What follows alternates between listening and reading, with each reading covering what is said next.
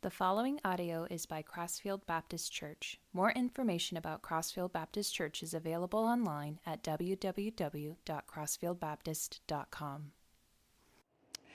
Uh, we're going to start a series that I really believe God wants us to think about at this time in our life as a church.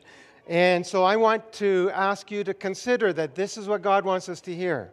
We're going to start a series, actually, continue one. We, we went at, through these um, one another's or some of them uh, another time, and we're going to pick up that theme again um, as a church family. So let me begin by saying this this is why Jesus came into the world. Jesus came into the world to claim and to create a people for himself that would reflect God out to the world. And so he would call us out of the world and he would forgive our sins and wash us clean, and He would put the Spirit of God into us, and He would make us transformed, different people, a new creation, a mark of heaven to come. So He's building that people now. These people would be inhabited by the Spirit of God. Just think about that. They would be people who could walk and talk with God, the creator of the universe, and begin more and more to reflect who He is like to the world. And the thing, the one thing that would make these people stand out to the world so that they would believe that God sent his son into the world, the one thing would be what? Love. They would love one another.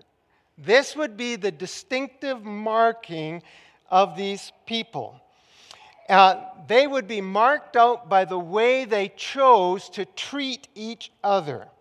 In fact, Jesus promised that when the world saw that, they would know that God had sent his Son into the world. In the Bible, um, the Apostle Paul, he uses a Greek word, allelon, which is translated one another. And he uses this word over and over to tell people how they are to treat one another. This uh, expression comes up positively 44 times, and Paul uses it 40 of those 44 times. And um, so I want to read, there's 23 different ones quoted 40 times by Paul. Um, and I want you to listen to this and tell me if this would not create a beautiful environment. You know, whether it's things practiced in your family, or with your husband or wife or things practiced in the church. Just listen to what uh, Paul talks about these one this cutting out again? Okay. Uh, so he says this Be devoted to one another, honor one another, wait for one another, care for one another, serve one another, be of the same mind with one another, love one another bear with one another, carry the burdens of one another, edify or build one another up, be kind to one another, accept one another, submit to one another, instruct one another, esteem one another, greet one another, encourage one another, confess your sins to one another, pray for one another, offer hospitality to one another, fellowship with one another admonish one another. So those are those positive one another's in the Bible. And these behaviors are a choice. They're not just something that happens automatically, they are marks of people who are living the divine life. These are the marks of people who are living in the power of the Holy Spirit, the new life that God has put into them cutting in and out. I thought it was, yeah. All right, I'll use this one here.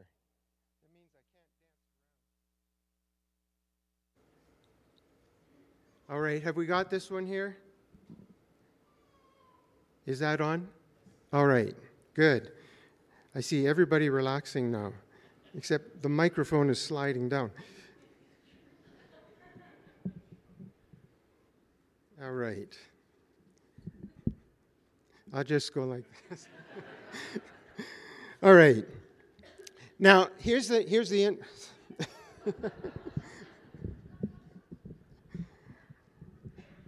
and maybe slide it back a bit if you possibly can. I'm going to move over there, Kevin. That one we, we can trust. Okay. All right. Okay, now here's an interesting thing that the Bible uses allelon, one another. It uses it to describe the carnal and unspiritual life as well. And so, Paul, for example, he says to the Corinthian church, he says, Are you not acting like mere men? In other words, you're acting like people who do not have the Spirit of God in them. And I want to, uh, what, does, what does this carnal life look like? I mean, how are they described with these one another's. What does it look like? Let me read to you the carnal life judging one another, biting one another, having contempt for one another, devouring one another, destroying one another, provoking one another, envying one another, lying to one another, hating one another, slandering one another grumbling against one another. Those are all the one another's that describe mere men and women, not filled with the Spirit of God, not living in the power of God, not showing to the world what heaven is going to be like. These one another's. Now, the church that practices the, you know, the positive one another's, that's a church that is spiritual. That is a church that is full of God. And that is a body of people that will be empowered by God and they'll be filled with joy and they will be fruitful. That's the kind of church body you want to be with. Those are the people you look forward to hanging out with. You have delight in meeting. And a church filled with the negative one another's is going to be filled with discord and unhappiness. The atmosphere is going to be oppressive and sad. Now, through these one another's, God says, don't live like mere men and women. Don't live like people who do not have the Spirit of God. Live spirit empowered, beautiful, attractive lives. It's not okay. These other things, these negatives, it's not okay. It's not normal in the church to hate one another, to judge one another, to be grumbling against one another, to criticize one another. That is not normal. That should never, ever, ever be accepted as normal or okay. It's not right. It's not good. It's not God. It's just you. That's all it is. Just you.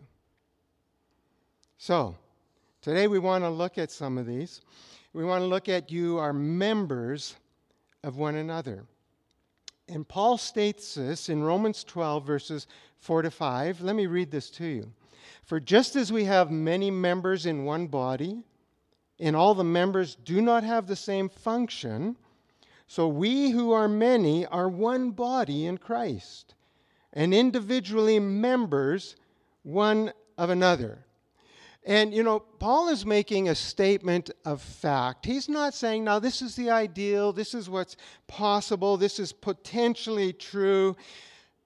He's saying, this is a fact. This, you are one body, you are members of one another. So he's saying that to us as a church family. Whether you want to be or not, you are all joined together as a body.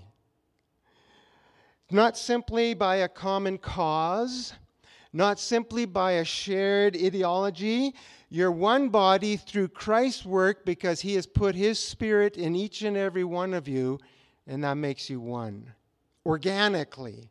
Whether you like it or not, you look around and you're seeing a body that you are part of. And everybody else looking at you is seeing a part of the body that shares life with them. And so Paul goes on to describe how the Spirit of God empowers each person uniquely in this body to provide benefit to the whole body. This is what he's talking about here. He's saying not only are you all one body, but together you make this one unit, this one thing. And when the whole body is functioning together, it can make an eternal difference. And he goes on to talk about some parts of the body. You know, they have a gift with prophecy, they can speak forth the words of God. Some are teachers, they can fill up knowledge of God in people's minds within the church. Some are given to be leaders in the church. Some are given to be serving. Some are given to be encouraging. Some are are, have a, an ability to give generously. There's all kinds of different parts in the body. And when they function together, they can, they can make an eternal impact. So that's what he's talking about there. And you know, I was thinking about uh, a personal experience of this, and I've shared with you before some of this. I want to do it again, but it's a good picture of what Paul is talking about here. When Elsie and I moved to Surrey and started in a church there, uh, we'd heard about this Alpha program, you know, this Alpha program that uh, brought the gospel to people around a shared meal, and you met 14 times together. And uh, we'd never done it, but we planned it, and we we asked people to come and to, to help us, to join it. And so Dawn and Shirley, they were good with cooking. I didn't want to do any cooking whatsoever. They, they headed up all the meals, nice, big meals every time and they got a crew around them. Kevin and me and two other people, we would lead the discussion groups. And Michelle, she said, Well, we should allow parents with small children to come, so I will do something for children. And she made up this curriculum for children going through the Ten Commandments. And uh, so people with children came. Others, they volunteered to set things up, set tables, put chairs, tables up, and things like that. Others were the ones who invited friends to come. Other people contributed money and food and things like that. And so we were a bunch of ordinary people. We were working as one body. And then we began to wonder well, is, you know, is anybody going to come? We start with this introduction dinner, you know, and we say it's going to be a 20 minute presentation to talk about this program called Alpha, and then we hope that they'll sign up. But would anyone even come to the introduction? And then, if they came, would any of them come back? I mean, how would they feel about this thing that's, you know, pretty explicitly, this is going to tell you what Christian faith is about, this is what Jesus is all about. We'll take you through 14 weeks and you can figure that out. How many would want to come back for that? And then, um, would anyone who came ever come to believe in Jesus? And the answer was that over 40 people came to this. And of the over 40 people who came, 37 signed up and came back, and I'm pretty sure every one of those finished the program. And then at the end of it, six people professed their faith in Jesus um, through baptism.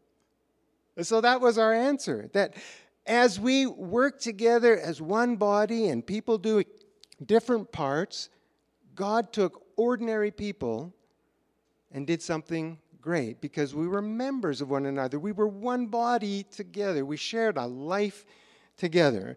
And I want to tell you uh, the story, or remind some of you the story about a guy named Dave. Uh, Dave, he arrived to the first Alpha. I hardly noticed him, you know. He kind of snuck in the back door and he kind of slid along the wall, almost like he didn't want to be noticed, you know. And then he sat down at a table and and uh, as I saw him leave, as soon as it was over, I thought, oh, I wonder if that guy, you know, whatever his name is, I wonder if he'll come back. But he did come back. And um, the whole time he was there, he was just very quiet. He was a tall, slender guy in his 50s, just very quiet. But I noticed that he was a guy who was listening. He was really listening. And I could tell he had an appetite. He wanted to know, he wanted to understand. And then, about seven or so weeks in, he stopped by my office once and he told me his story. He told me what brought him to our Alpha program. Uh, Dave had a gravel truck business and it was going really well until it didn't. and it began to unravel and he was living under terrible stress as he began to lose money and creeping closer and closer to bankruptcy and eventually he did hit bankruptcy and it just brought him right to his knees that's a good place to be and he needed some kind of hope and it just so happened that our church was going to start an alpha program at that time that we had never done before and didn't know if it would work or anything like that. And I don't know how he heard about it because we really didn't advertise it except through people talking to friends. I, I don't know how he ever heard about our alpha, but he came. And so God had prepared him at the same time, he was preparing our body to do something we'd never done before, but we all chipped in and we did that. And Dave was one of the first people who came to faith and was baptized as a believer in Jesus. And after that, he started coming to church every Sunday. And pretty soon he was dragging his wife and his kids into church. Um, and I want to ask you if you remember where Dave is today. You remember where Dave is today? About seven years after he came to faith in Jesus, Dave got this form of cancer that was really aggressive, and uh, Dave passed away. And so today, Dave is more alive than he's ever been because he came to faith through a church body that was acting as one. That's a wonderful thing to know. If that's the only thing I was ever part of in this life, it would make my life worth it for eternity. Dave, who would get terminal cancer, got eternal hope before he died.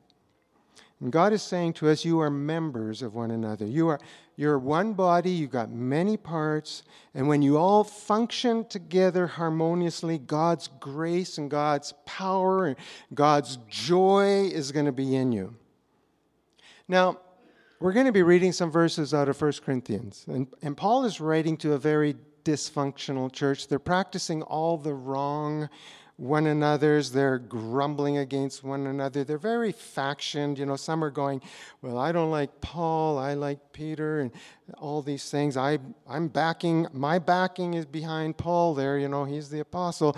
And they're, they're really not kind to one another. And he's reminding them, Guys, you might be different, you might do different things, but you're one. You're members of one another. And he makes a special effort to try to spell out, you know, got to think of yourselves as one body.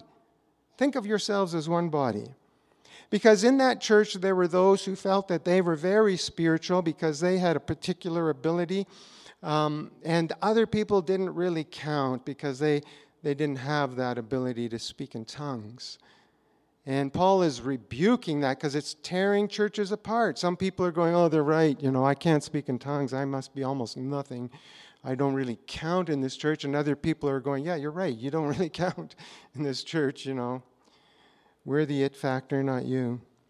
And so Paul is writing to them. And in 1 Corinthians 12, verses 14 to 22, he starts this way Even so, the body is not made up of one part, but of many. And so, first, he goes on from here to address those who feel like they are outsiders. They feel like they're disconnected. And he says in verse 15 Now, if the foot should say, Because I'm not a hand, I do not belong to the body, it would not for that reason stop being part of the body. And so, in other words, he's saying some people they envied what others had or what others were, the roles that they played. They envied them, they wanted them, they didn't have them, they didn't feel they mattered. And Paul said, No, that, that's not how a body works. Not everybody can be a head, not everybody can be a hand. A body can't work that way, it needs all the parts. And then he goes on in verse 16 and he says this And if the ear should say, Because I am not an eye, I do not belong to the body, it would not for that reason stop being part of the body. He's saying, listen, this is a fact whether you like it or not. You're part of a body. You are part of a body. Right now, you are part of a body.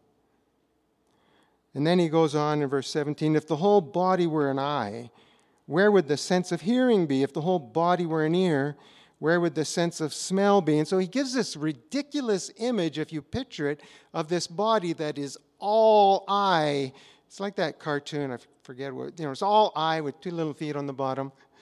and a big mouth in the middle. It, like that, he says, imagine that. That's ridiculous. Not everybody can be the same thing. If we were all exactly the same, then important parts would be missing. And then he concludes in verse 18, he says, But in fact, God has placed the parts in the body, every one of them, just as he wanted them to be. If they were all one part, where would the body be? As it is, there are many parts, but one body. And so he's saying, listen, it's God who puts people in the body, and it's God who made each person unique to do different things. It's exactly what he wants, this body here. It's exactly what he wants. And then Paul goes on to address those people who feel like they are the insiders. These are the ones who feel real ownership. This is me. This is us. This is ours. We are the ones. He goes on to address them. 21.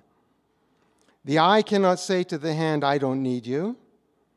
And the head cannot say to the feet, I don't need you. On the contrary, those parts of the body that seem to be weaker are indispensable. And so they're saying something like this You know, if you're not what I am, then we don't need you. Their behavior, at least, was saying that. If you're not in line with me, you're not valuable.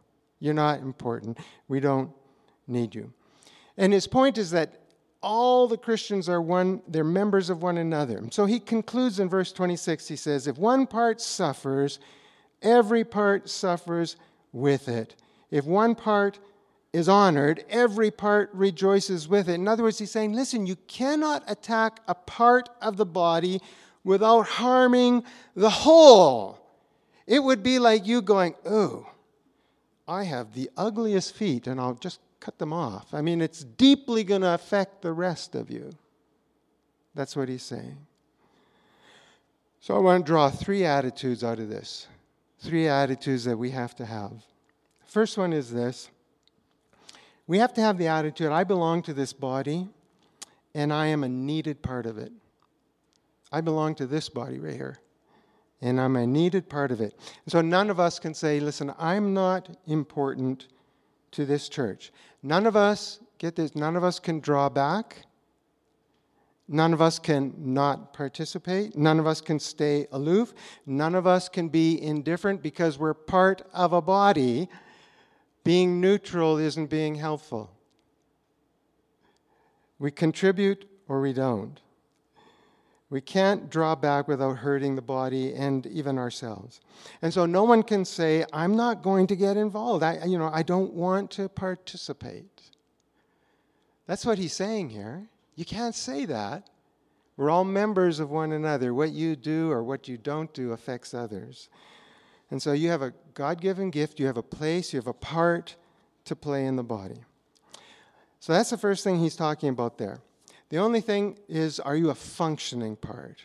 Are you a contributing part? Are you a cooperating part of the body? And so, what God is saying is this He wants to invite us to say, I belong to this body, and I will do my part. I am going to be a healthy part. And I'm not responsible for what anyone else does, but I am responsible for what I do for this body. I'm going to be a healthy part. And then the second thing, the second attitude that we should have is the attitude you belong to this body and you are needed. That's the attitude I have to have towards others. None of us can say, we don't need you. We don't need you contributing. We don't, you know, you're just ugly feet and uh, you're not what we want. Rather, we need to treasure each part.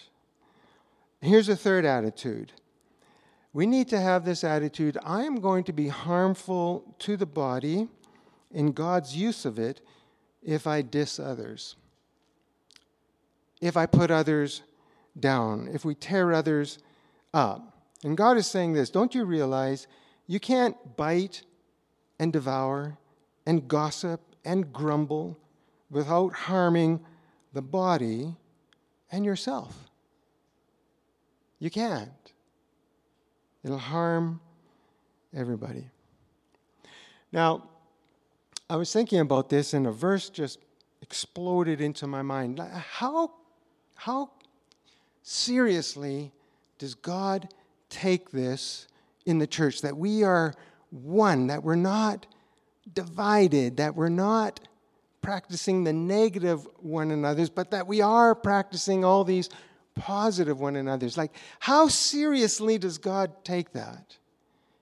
And writing to Titus, Paul says this Warn a divisive person once, then warn him a second time. After that, have nothing to do with him. That's how much I care about unity, oneness in the body. Cut off a limb if you have to save the body. If somebody is practicing the negative one another's, cut them off. Warn them once, warn them twice, then cut them off. Do you know how many times I have seen that practiced in my 62 years of living? Never. Never. Have you? Have you seen it? It's because we don't value the body the way God does. Warn a divisive person once, warn him a second time.